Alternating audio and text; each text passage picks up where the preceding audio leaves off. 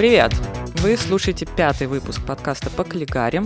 Здесь мы развеиваем стереотип о том, что кино и немцы – это скучно. В эфире, как всегда, я, Маша Бунеева, я веду телеграм-канал о немецком кино «Кински» и занимаюсь продюсированием.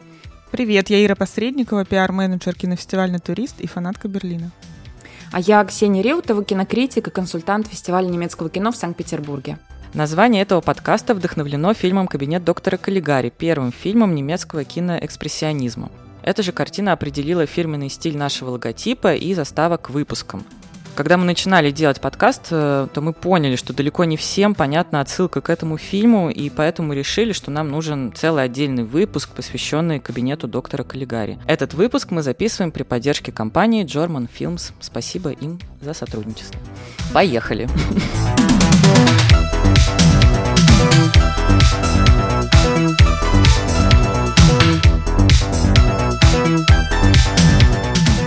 Я думаю, сначала нам нужно определиться с терминологией и объяснить, что такое вообще экспрессионизм. Любое новое течение в искусстве охватывает все его виды. И кинематограф, э, как раз когда началось победное шествие экспрессионизма, кинематограф шел в последнюю очередь, потому что он был совсем молодым искусством, и многие не считали его искусством вовсе, а считали его индустрией. Экспрессионизм сначала охватил живопись, музыку, театр, архитектуру, литературу. Произошло это еще до 1914 года, то есть до Первой мировой войны. И Суть экспрессионизма заключается в том, что художник, каким бы видом искусства он ни занимался, сознательно отказывается от воспроизведения действительности. Натурализм, реализм, которыми восхищалось предыдущее поколение в конце XIX века, они отвергаются. Реальность, потому что меняется слишком быстро. Да? Техническая революция привела к появлению вещей, которые раньше казались какой-то фантастикой. Реальность сводит с ума, потому что в ней в любую минуту может начаться война, в которой погибнут миллионы. Наконец, реальность просто уродлива, и экспрессионизм э, очень часто рисовал именно города, городскую жизнь. Реальность бессмысленно изображать, потому что она все равно обманет. Ты напишешь, например, максимально реальный портрет какой-то красивой девушки в период вот ее девичьего цветения, а девушка потом возьмет и состарится. Между тем, у всех вещей есть какое-то другое измерение, вечное измерение, более реальное, чем сама реальность, некая действительная действительность, и художник, настоящий художник способен ее увидеть, он может пропустить ее через свою душу, как через фильтр, и может передать эту истинную сущность вещей и предметов. И так на первое место выходит экспрессия, предельно яркое выражение эмоций и чувства. И поэтому в экспрессионистской живописи, например, главным инструментом становится краска. Экспрессионисты максимально размывают линии, иногда вы можете увидеть только очертания, и они очень много использовали яркие цвета. Алый, синий, почти индиго, такой зеленый – и самый яркий пример, когда говорят об экспрессионизме, вспоминают сразу крик Мунка, да, самый, наверное, самое очевидное, что помогает объяснить, что такое экспрессионизм. Вот нет там личности, есть только вот эта экспрессия, есть эта чистая эмоция. Лотте Айснер, о которой мы, наверное, много будем здесь упоминать в этом подкасте, в книге «Демонический экран» писала, что экспрессионист не смотрит, он созерцает, он перекраивает картину мира по своему усмотрению. И все это было довольно далеко от того, чем занимался недавно рожденный кинематограф, которому было всего-то несколько десятков лет. Какой фильм мы воспринимаем как самый первый фильм? Это при, «Прибытие поезда братьев Люмьер». То есть кинематограф продолжал фиксировать и воспроизводить действительность. Неважно, было это постановочное кино, было это документальное, и была вот эта основная тенденция. Конечно, тоже были исключения, например, фильмы Жоржа Мельеса, но э, кино фиксировало реальность. И в эпоху Первой мировой войны функция кино как фиксатора реальности, она тоже была усилена, потому что кинотеатры были наполнены военной хроникой. А потом появился немецкий экспрессионизм, который изменил положение вещей. Да, хочу добавить к твоему очень полному а, введению в курс экспрессионизма, что все-таки начался он намного раньше, до Первой мировой войны, еще в 1905 году, но это не столь важно. Я к тому, что предпосылки были давно, но именно Первая мировая война и очень быстрое развитие городов, и в частности Берлина, определило его специфику. То есть э, после Первой мировой войны художники и вообще деятели культуры, которые, к сожалению, на эту войну попали, не по своей воле, очевидно, они, вернувшись, стали, конечно, убежденными пацифистами, потому что были в огромном шоке от, от увиденного и от того, что они принимали в этом участие. И они в экспрессионизме уже существующем нашли возможность для себя выражать невыразимое. То есть э, экспрессионизм — это выражение, это интерпретация реальности через свои собственные внутренние какие-то переживания. А переживания, понятное дело, после войны были просто чудовищными. И наработанные уже принципы экспрессионизма позволили художникам и поэтам, кстати, того времени а, выражать то, что они пережили во время этого ужасного experience а. И, кстати, хочу еще сказать, что а одно из направлений как бы самого раннего экспрессионизма началось с «Синим всадником» и Василием Кандинским, нашим художником. И я хочу просто сказать, что две ветви. Почему, как мне кажется, экспрессионизм — это первое направление, которое в кино тоже совпал со временем, когда он произошел в мировой живописи. То есть никогда до этого, хотя кино и молодое искусство, изобразительное искусство и кино не совпадали, не, совха- не сходились ни в какой из точек по направлениям, а в экспрессионизме они совпали, как мне кажется, вот почему это произошло.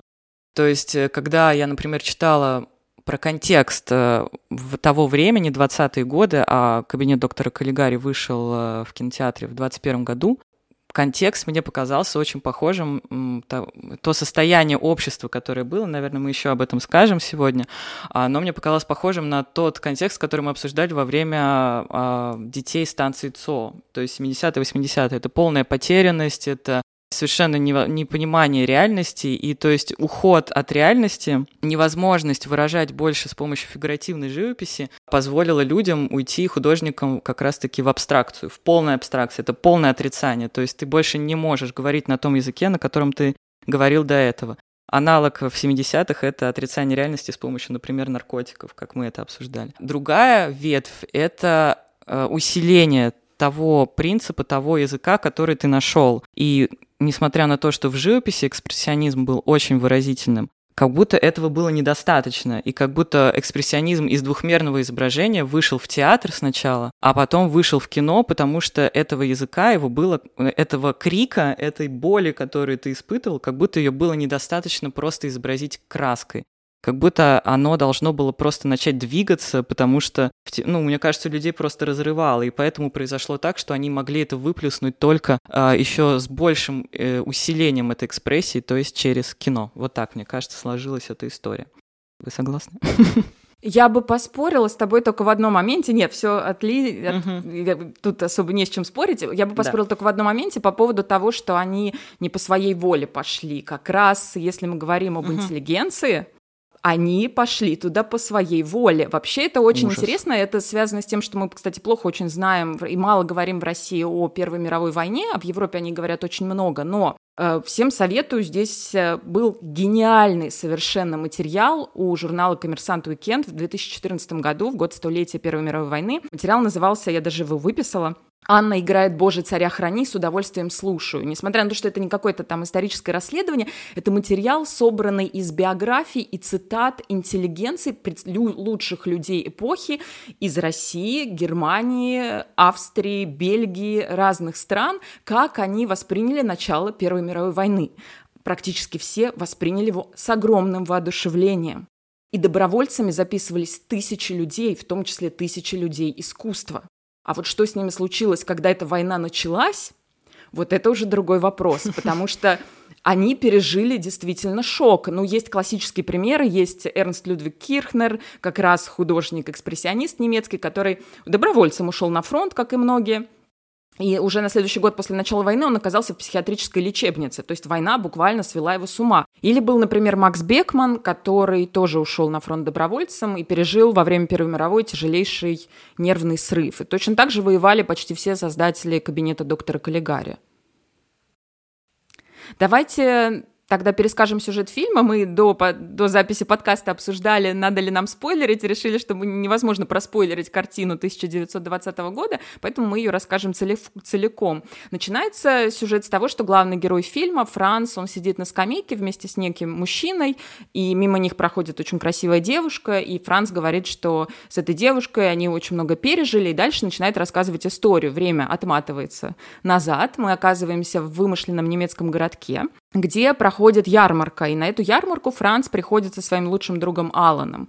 И гвоздем программы на этой ярмарке становится некий загадочный доктор Каллигари, который представляет публике Самнамбулу Чезаре, человека, который спал 23 года и должен прямо на глазах у зрителей пробудиться от этого страшного сна. И он пробуждается, и Каллигари предлагает любому присутствующему задать вопрос, потому что Самнамбула видит прошлое и будущее. И Алан не выдерживает и задает вопрос, как долго мне осталось жить. И сам нам был Чезаре отвечает ему до рассвета. И действительно, Алан погибает, и вообще в этом городе начинает происходить убийство, и Франц, его лучший друг, убитый горем, начинает расследование. Незадолго до смерти оба друга еще успели встретиться с девушкой, дочерью местного медицинского советника.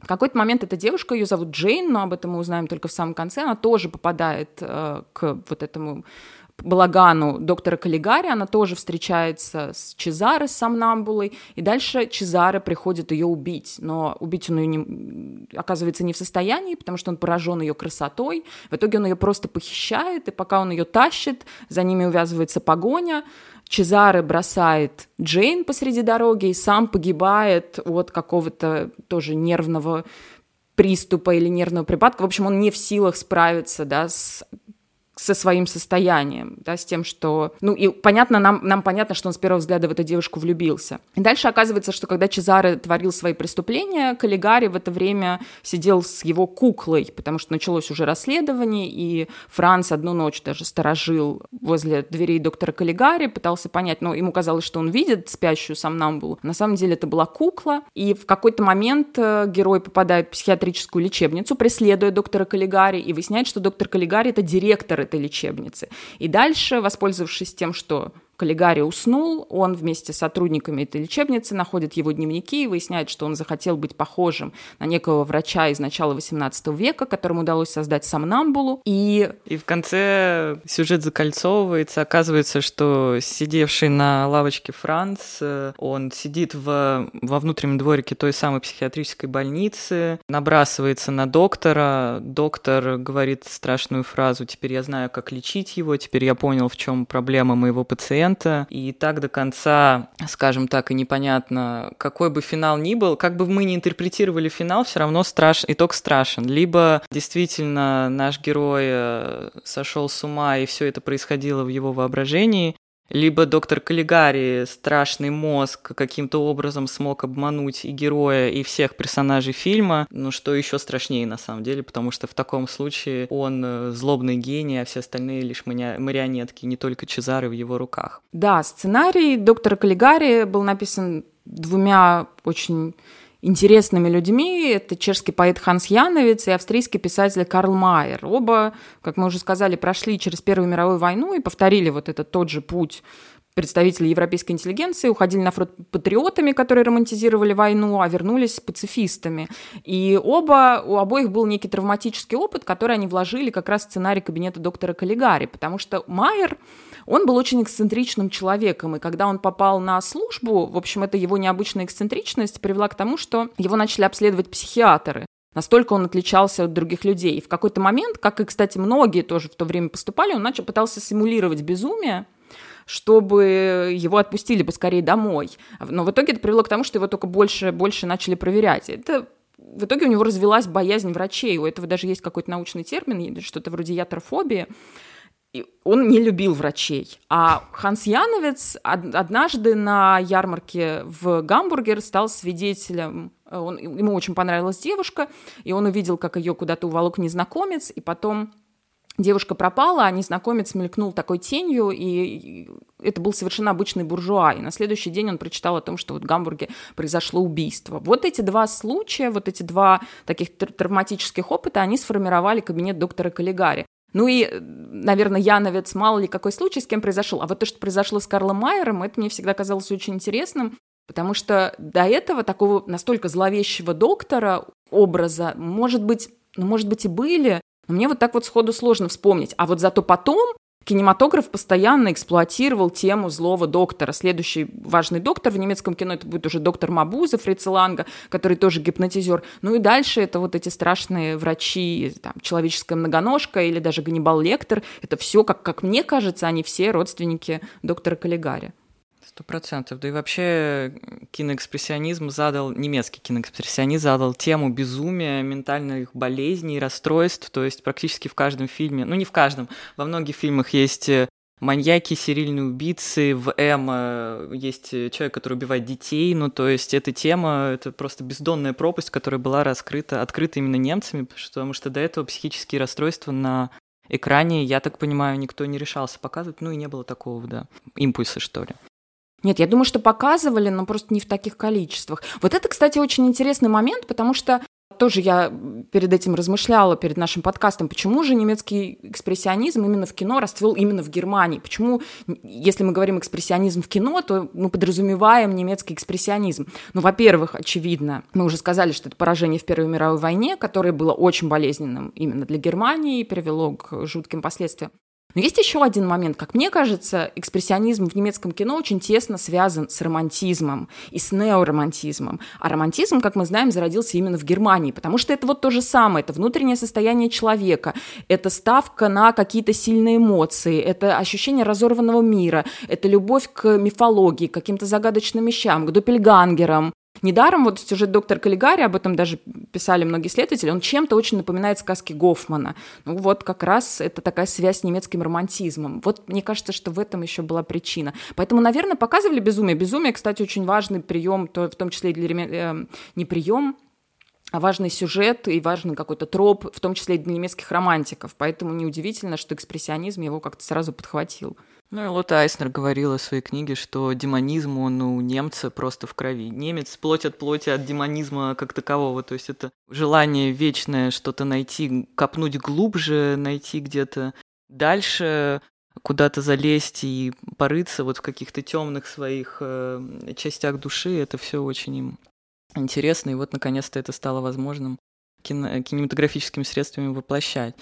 Кстати, о кинематографических средствах. Особенность фильма в том, и, наверное, когда я пересматривала сейчас, мне казалось это, конечно, уже э, таким очень ретро. Во-первых, киноэкспрессионизм э, — это павильонное кино, то есть все ни, никакие фильмы не снимались на натуре, все снималось в павильонах. Это было обусловлено отчасти, конечно, можно объяснить это какими-то ментальными такими поисками себя, то есть немец закрывался в себе, закрывался в этих павильонах, искал что-то, копался. С другой стороны, вопрос экономии, потому что, естественно, время с 20 мне кажется, по 24 по 25 год это время жуткой нищеты послевоенной, и возможностей было очень мало, и, в частности, были проблемы с электричеством на студиях. И у них э, во время съемок э, очень быстро кончался э, запас света на этот день. И то есть как, как снимать без света, что делать?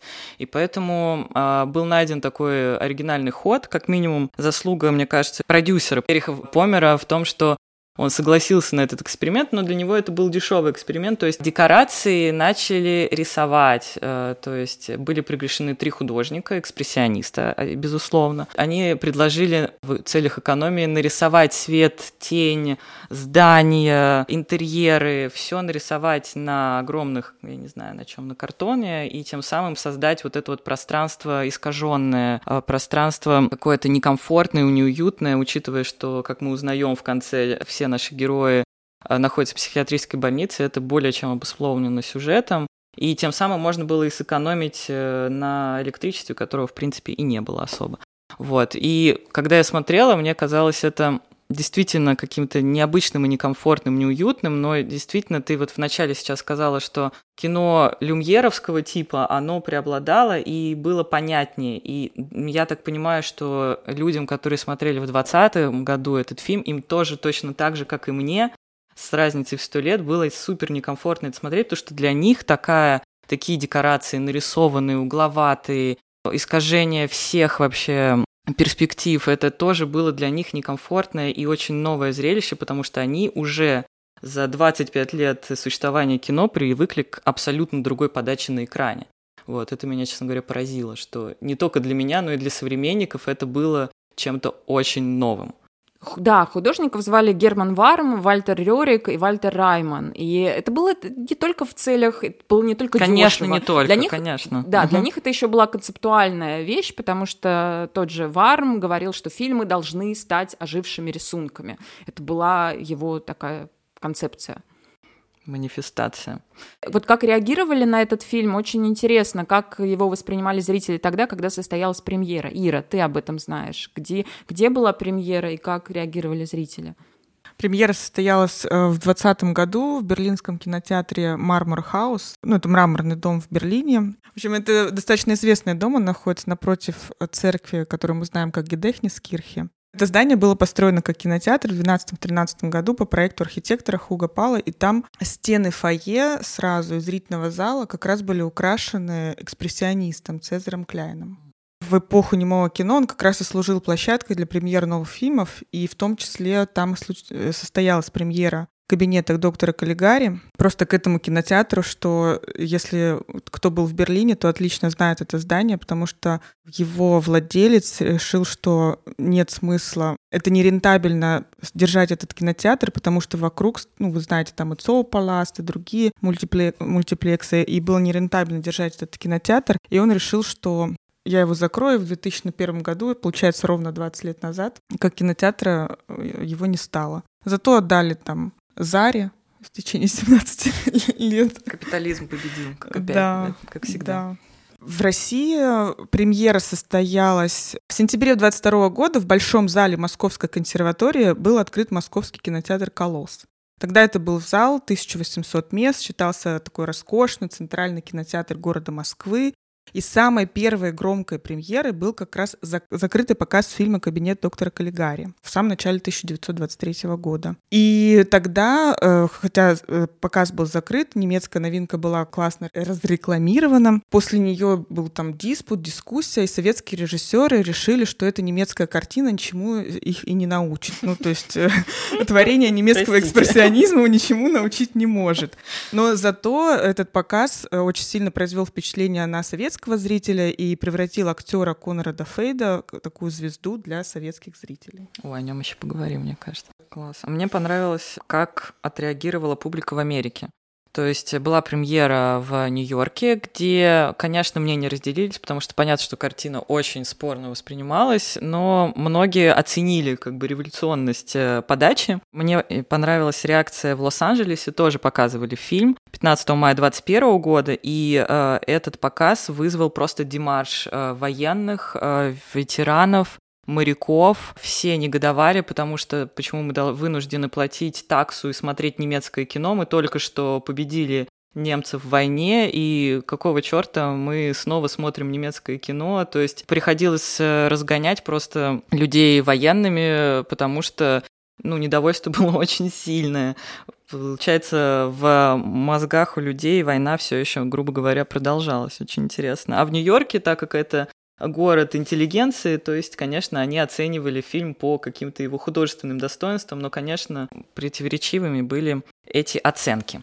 Мы еще не сказали, кстати, о том, почему, собственно, настал в Веймарской Германии такой бум кино, потому uh-huh, что uh-huh. до Первой мировой войны кинотеатры Германии были наполнены иностранными фильмами. И зрители очень любили тоже первые какие-то американские фильмы, британские фильмы. Свое смотрели, но не в таких количествах. А как только началась Первая мировая война, поток этих фильмов тут же прекратился. А показывать в кинотеатрах что-то нужно было. Кино уже становилось бизнесом. И началось очень активное развитие именно немецкого кинематографа. И туда пришли очень многие талантливые люди. Угу. Тоже такой важный факт. Да, по поводу того, что Конрад Файт э, стал звездой. Вообще надо об актерах разговор в этом фильме, это разговор отдельный. Но обычно всех исполнителей, даже исполнителя роли Франца, как-то не упоминают. Когда говорят о кабинете доктора Каллигари, упоминают двух главных актеров. Вернера Крауса, который сыграл доктора Каллигари, и Конрада Файта, который сыграл Самнамбулу Чезары. Почему? Потому что э, экспрессионистские элементы важны были для всего этого фильма. То есть не только декорации были экспрессионистскими, а, не только операторская работа, да, актеры тоже должны были играть экспрессионистки. И оба, и, и, и получилось это только у двух актеров в данном случае, вот как раз у Крауса и Файта. Оба прошли через школу Макса Рейнхарда, главного режиссера немецкого театра, в то время тоже режиссера-экспрессиониста, который учил, вот, у которого было потрясающее использование света и тени, это тоже то, чему у него научилось во многом немецкое кино. Но интересно, как по-разному сложилась их судьба, потому что Вернер Краус тоже стал звездой после кабинета доктора Каллигари. А, Жан Ренуар, французский режиссер, называл его лучшим актером, когда-либо игравшим на немецком языке. Слушайте, я обалдела, как их судьба сложилась в точности, в соответствии. Я не знаю, кто подбирал актеров на фильм, я предполагаю, что это был Эрих Помер, тогда он просто гений.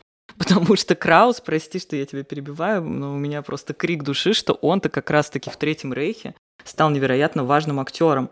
Он, играющий как бы прототип Третьего Рейха, стал актером Третьего Рейха и сыграл в этом антисемитском фильме «Еврей Зюс». Это да, же просто играл, потрясающе. Играл он там э, разных евреев, а суть в том, что он старался в этих разных образах найти нечто единое, чтобы показать, что насколько все евреи ужасны. Чудовищно просто для актера, как можно было на такое согласиться. При этом, при этом, после войны э, карьера его продолжилась. И вот мы в прошлый выпуск посвятили Бруно Гансу и в конце рассказывали о том, что есть такая традиция в немецкоязычном театре, когда лучшие актеры немецкоязычного театра передают друг другу кольцо Ифланда.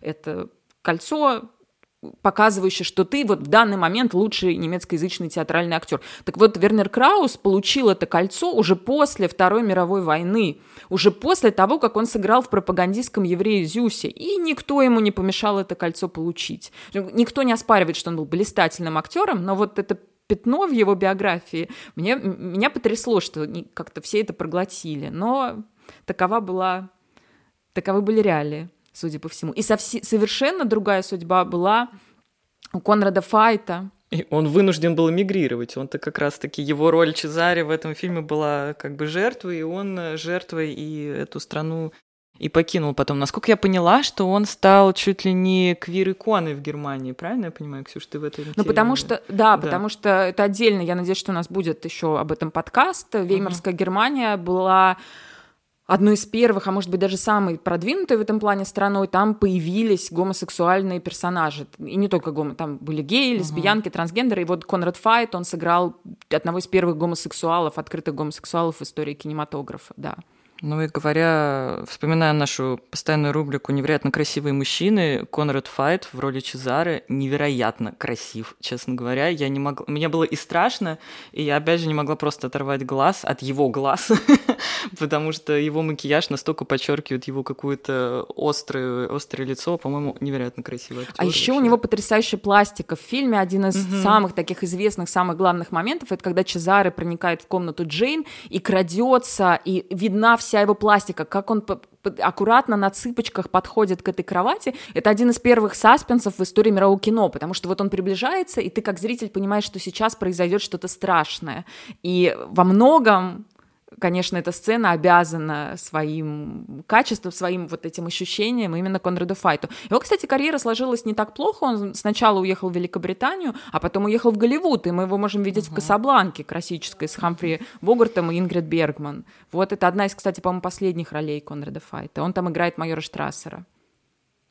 Как-то, когда говорят о создателях э, этого фильма, очень мало говорят о режиссере, как ни странно. Это такой фильм, который не авторский фильм Роберта Вины, а подается реально как очень коллективная работа. Мне это нравится. А сам Вина, я так понимаю, был до этого фильма постановщиком э, скорее таких салонных э, каких-то комедий и относился к, своим, к своей работе скорее как к зарабатыванию денег, насколько пишут источники. То есть он не был вот этим творцом и художником в том значении, которое мы очень любим приписывать, когда выходит какой-то значимый фильм в истории кино. Кажется, что режиссер — это единственный создатель этого фильма. В данном случае, видимо, это было не совсем так, потому что он был нанят Помером после того, как Фриц Ланг, кстати, э, вторая махина или даже первая махина немецкого киноэкспрессионизма не смог продолжить работу над Каллигари.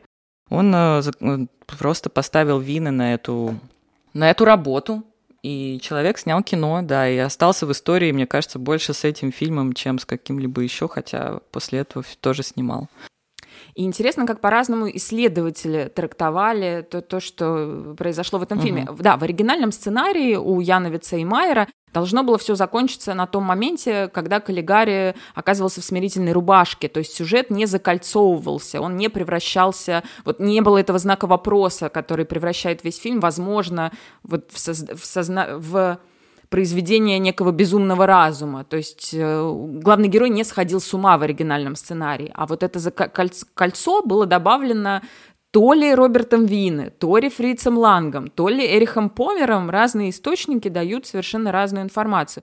Но относились к вот этой к вот этому изменению сюжета разные исследователи по-разному. Сразу после войны, в 1947 году, вышла блестящая книга э, Зигфрида Кракауэра «От Каллигари до Гитлера. Психологическая история немецкого кино», один из главных трудов наряду с демоническим экраном Лотте Айснер по немецкому кинематографу. И Кракауэр, он был не кинокритиком, а социологом. И кинематограф он рассматривал, используя инструменты социологии. И он говорил о том, что в 20 веке появилось массовое общество, а вместе с ним массовая аудитория.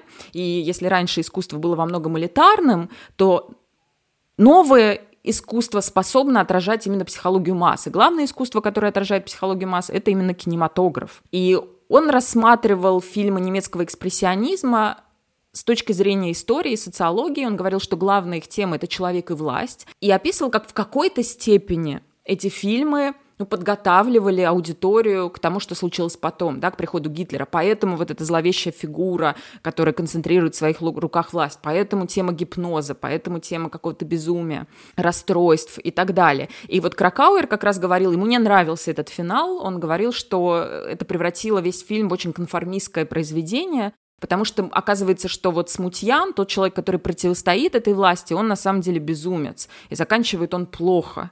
Вот ему это очень не нравилось. В то же время люди, которые рассматривают этот фильм именно с точки зрения кино, именно с точки зрения какого-то напряжения, которое должно нагнетаться, они говорят о том, что гениальный финал, потому что он оставляет знак вопроса, потому что он оставляет зрителей, он держит, во-первых, до, до самого конца зрителей в напряжении, оставляет их вот с очень мощным переживанием. Да, мне кажется, эта концовка выдержала время, ну, как бы испытание временем и спустя сто лет. Э, это очень смешно, кстати. Вот мы, наверное, еще скажем о том, как фильм повлиял вообще на кинематограф, но сейчас просто очень часто фанатские теории любых фильмов Естественно, одна из теорий заканчивается тем, что человек был безумен, что все происходило в сумасшедшем доме, не знаю, фильмы там «Бойцовский клуб», «Чапаланик», что угодно вообще.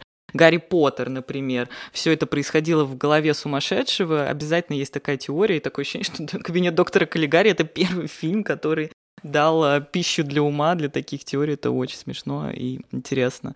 Да, и насчет э, Кракаура еще само название его книги «От Каллигари до Гитлера» сразу очень э, четко определяет вообще весь посыл его книги. Он сам говорит, что он не кинокритик и не киноисследователь. Он э, говорит о том, что вот этот Каллигари — это как бы начало, это образ, сформированный страхом да, создателей, но через буквально несколько лет э, этот страх вырос в абсолютно реального человека. То есть он стал, э, эта фигура этого доктора демонического, который гипнотизирует все общество. И, кстати, мотивы его действий абсолютно непонятны, и тем самым становится еще страшнее этот фильм, потому что совершенно непонятно, зачем доктор Каллигари и доктор Мабузы потом у Ланга, зачем они делают все то, что они делают. Это просто зло само по себе, оно зло ради зла, это гипноз ради гипноза, это управление человеком другим просто ради того, чтобы им управлять, и этим это становится еще более некомфортно потому что у него нет какой-то цели, я не знаю, там, захватить мир, чтобы быть богатым или еще что-то. Нет такого. Вот, и эти, это зло ради зла, она, оно превращается, по мнению Кракауэра, в абсолютно конкретного человека. И я думаю, я так понимаю, что многие критиковали его за, такой, за такую буквальность, что ли, трактовки, за эту метафору, которую он объяснил якобы очень сложные какие-то процессы, которые в культуре Германии происходили. Ну, то есть это как будто слишком директ. Вот помимо mm-hmm. еще зла ради зла, это действительно абсолютно mm-hmm. так. Мы не знаем точно, мы только знаем, что вот он хочет какой-то власти. Нет, он хочет власти, но эта власть, опять же, да. очень абстрактна. То есть он хочет просто владеть mm-hmm. другим существом, чтобы оно совершало убийство. Но зачем ему это убийство? Вот зачем убивать этого прекрасного молодого Алана? Ну, в общем, нет mm-hmm. никакого смысла. Вообще, страх перед убийством – одна из ключевых тем немецкого экспрессионизма. Я очень люблю об этом говорить, потому что мне кажется, это то, что очень то, то, чему легко найти отклик в современном мире. Ужасно, когда у тебя на глазах убивают человека. Ужасно, когда ты сам убиваешь человека. Но самое ужасное, это когда ты становишься убийцей по неволе, когда ты действуешь под влиянием каких-то сил извне, мистических или реальных. Это то, что почувствовали все эти люди, когда оказались в Первой мировой войне. Это ужасно. И это ужасно до сих пор, потому что мне кажется, что этот страх, он в принципе знаком каждому. И страх вот этого бессмысленного убийства, бессмысленной смерти, он тоже знаком абсолютно каждому. Поэтому Каллигари производит такое невероятное впечатление даже сейчас, когда его смотришь. Когда сценаристы писали в то время, во время немецкого киноэкспрессионизма сценарий, они уже туда закладывали описание того, как сцены будут э, выглядеть. То есть э, они прописывали для оператора э, четкие указания по световым эффектам. Очень интересно. И это все было, да, как бы заранее продумано, и когда немецкие операторы уезжали, эмигрировали, и, например, один из них обосновался в, Англии, он просил сразу ему конкретное описание сцены или какие-то эскизы того, как это должно выглядеть. Ему в Англии сказали, мы вообще такого не практикуем. То есть мне кажется, что помимо того, что Каллигари был в ментальном плане, точнее, в концептах очень новаторским фильмом. Он, это было что-то типа первых раскадровок в кино вообще, когда тебе четко прописывают, как э, должен строиться кадр, то есть они очень э, скрупулезно к этому относились. Ну и я думаю, что можно сказать, ну я, по крайней мере, люблю об этом говорить, что из накидки доктора Каллигари во многом вышло современное немецкое кино. Во-первых, есть э, факты, о которых о которых многие знают, о том, что вот эти все люди, которые пережили очень глубокое разочарование во время Первой мировой войны, как раз представители немецкой интеллигенции, когда на горизонте замаячила Вторая мировая война, они уехали из Германии, большая их часть. Конечно, были и другие примеры, такие как вот э, Вернер Краус или такие как Эмиль Янингс, например, партнер Марлен Дитрих по «Голубому ангелу». Вот Марлен уехала и не вернулась, хотя ее звали в Третий Рейх, а Янингс, например, остался. Но огромное количество этих людей уехали. И куда они в основном уезжали? Они в основном уезжали в Голливуд. И Голливуд, тот, каким мы его знаем – это во многом порождение вот этой немецкоязычной миграции туда. Кстати, мы должны посвятить этому еще один выпуск подкаста. Да, мы обязательно это сделаем, потому что мы уже сделали выпуск о современных немецких актерах, но это вот то, как переехали в Голливуд режиссеры, то, как формировали его режиссеры, это очень важно. Но на какие-то следы кабинета доктора Каллигари и вообще фильмов немецкого экспрессионизма я лично натыкаюсь постоянно. Это одна из причин, по которым лично я занимаюсь немецким кино, потому что это все время тебя возвращает к истокам кинематографа, к тому, с чего все, собственно, начиналось. Э, это касается каких-то совсем простых вещей, например, имена. Да? Шрек из мультика Шрек, он назван, э, во-первых, это ужас по-немецки, во-вторых, он назван так в честь Макса Шрека, который играл главную роль в Носферату. В «Смешариках», когда «Смешарики» выпустили полнометражный фильм, вы помните, как там звали главного злодея? Каллигари. Его Серьезно? звали Каллигари. Да, Все да. правильно. А, Тим Бертон тоже самый, наверное, ну, очевидный ну, пример, да. который все знают, просто потому что он сам любит рассказывать об этом интервью. Он очень любит кабинет доктора Каллигари, другие фильмы немецкого экспрессионизма. На Ютубе можно поискать подборки, где какие-то кадры из его фильмов монтируются с кадрами из фильмов немецкого экспрессионизма. А если мы вспомним «Бэтмен возвращается», то «Пингвин» Дэнни Девита — это чисто доктор Каллигари, даже вот этот знаменитый цилиндр, да, да, да. знаменитый угу. цилиндр, который чуть длиннее, чем нужно. Цилиндре. Да, Он да, абсолютно да, оттуда, угу. его тоже накидка, это прямо один в один. Тут даже не надо быть каким-то специалистом по истории кино. Тоже вот эта его любовь у Бертона есть, это любовь к ломаным линиям. В кабинете Каллигари ведь нет ни одной прямой линии, там везде вот эти изгибы, везде эти углы, там нет практически округлости, потому что это должно создавать вот эту неуютность. Потом есть какие-то менее очевидные вещи. Например, если вы вспомните тоже, один из самых знаменитых клипов Red Hot Chili Peppers, Other Side uh-huh. называется. Это полностью клип, вдохновленный немецким экспрессионизмом. Там действие начинается с того, что главный герой этого клипа открывает глаза, вот так же, как сам нам было Чезаре. И дальше идет путешествие через такой же лес, как в кабинете доктора Каллигари. И дальше там есть эти лестницы, тоже эти изломанные углы. Вот абсолютно. А сняли, между прочим, американские режиссеры, которые потом сделали «Маленькую мисс счастье». Довольно известный американский независимый фильм. А, студия Universal, одна из главных голливудских студий, без которой, опять же, не было бы золотой эры Голливуда, ее основал Карл Лемля, иммигрант из Германии еврейского происхождения. А потом, когда он уже стал старше, он передал все дела своему сыну, Карлу Лемле-младшему, и Карл Лемле-младший сделал вот эту классическую серию ужасов в студии Universal, которую до сих пор Universal периодически пытается возродить. Это вот про Дракула, Человек-волк, их там много этих героев, и вот Universal на протяжении всей своей истории постоянно к ней возвращается. Так он сделал ее под воздействием фильмов немецкого экспрессионизма, под воздействием вот этих страшных фильмов, в том числе «Носферату», и в том числе, конечно, «Кабинет доктора Каллигари». Слушай, ну я так понимаю, что фильмы ужасов и триллеры и все эти фильмы, я не знаю, да, про какие-то Короче, мне кажется, фильм ужаса, нуар и триллер, они все обязаны этому фильму и вообще немецкому киноэкспрессионизму да, в целом. Ну, да, за нуар, за нуар отвечали в том числе и немецкие режиссеры, которые Тем приехали более. в Голливуд. Угу. И вот этот образ мрачного города, это же тоже один из любимых образов немецкого экспрессионизма.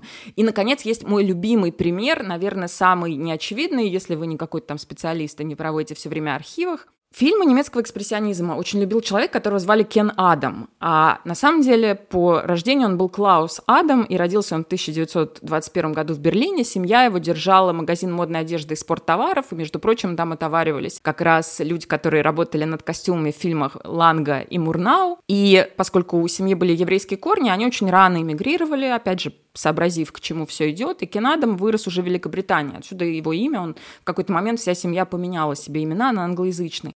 Но фильмы он, конечно, все видел, экспрессионистские. Они произвели на него огромное впечатление. И он решил заниматься архитектурой. Чем, вот Маша уже сказала об этом, чем отличались фильмы немецкого экспрессионизма, они все снимались в павильонах. И это не только работа художников, это еще и прямо архитектура. Особенно если мы вспомним «Метрополис» Фрица Ланга. И вот Кен Адам в какой-то момент познакомился с человеком по имени Альберт Брокколи. И это был отец Бондианы. Он пригласил Адама на съемки «Доктора Ноу». И с, с Бондом Кен Адам провел почти два десятилетия. Он работал над всеми декорациями главным фильмом Бондианы. Он создал вот этот образ холодной войны. И это все создавалось в павильонах. И это все кинематографическая архитектура, которая, конечно, отсылает к фильмам немецкого экспрессионизма. Вот этот космический лазер из бриллиантов навсегда, подводный дворец Карла Стромберга из «Шпиона», который меня любил, шаттлы будущего из «Лунного гонщика». Это все творение киноадама, это все наследие немецкого экспрессионизма. И, кстати, это ведь тоже образы власти, потому что чаще всего вот эти мегаломанские здания, они принадлежат главным злодеям, которых и тут все вообще закольцовывается, и играли и до сих пор играют немецкоязычные актеры начиная там с Лотты Ленья и э, Герта Фрёбе и заканчивая Кристофом Вальцем. Да, да, да. И потом, к тому же, Кену Адаму принадлежит и декорации в фильме Стэнли Кубрика «Доктор Стрэнджлав».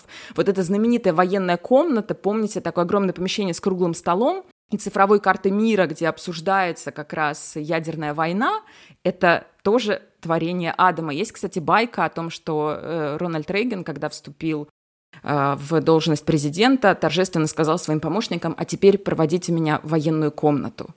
А ему сказали, в какую военную комнату? Он был уверен, посмотрев доктора Стрэнджлава, он якобы был уверен, что существует военная комната такая на самом деле. Эту байку любил рассказывать сам Кенадам и уверял, что это чистая правда, но никаких подтверждений этому нет. В общем, все, весь кинематограф мировой очень обязан немецкому. Стоит наконец-то уже это признать. Давайте не будем так громко делать громких заявлений. А я настаиваю как раз на громких заявлениях. Я выступаю за громкие заявления. Раз уж мы разбиваем стереотипы о немецком кино, стоит э, смотреть его внимательнее, потому что тогда вы будете видеть отсылки в любимом голливудском, потому что голливудское мы смотрим в разы чаще. Да, и это никак, конечно, не умаляет заслуг потрясающих советских, британских, американских, французских режиссеров, тоже совершенно гениальных. Но, правда, немецкий экспрессионизм – важнейшая часть мирового кинематографа. Это мы не будем отрицать. Вы смотрели «Выживут только любовники»? Да. А да. И там было? Да. То вот в фильме Джима Джармуша есть такое, что Адам который сыграл Том Хиддлстон, он как раз представляется в больнице, что он доктор Каллигари. «Выживут только любовники» частично снимались в Германии, может быть, и поэтому. Да, несмотря на то, Кстати. что там действие вообще не имеет никакого отношения к Германии, его спонсировали в том числе немецкие кинофонды, и часть съемок точно проходила в Германии. Возможно, это, кстати, отсылка к этому.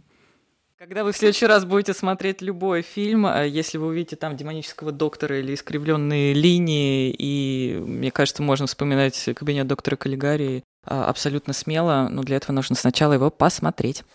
Итак, А, наверняка вы уже поняли, что фильм «Кабинет доктора Каллигари» 1920 года дал начало новой вехи в кинематографе мировом, не только немецком. И, как ни странно, он дал начало действительно этот фильм и нашему подкасту. И спасибо Коле Карнацкому, который подкинул нам это название. С названия, в общем-то, и началась э, активная работа наша над этим проектом. Да, мы все приняли его единодушно, нам всем понравилось, и мы такие, да, мы будем угу. называться по коллегарим. Коллегарим. Поколлегарили сегодня. И с тех пор, и с тех пор мы коллегарим и коллегарим, и собираемся коллегарить дальше. Всем спасибо за внимание. Пока-пока. Всем пока и до новых встреч.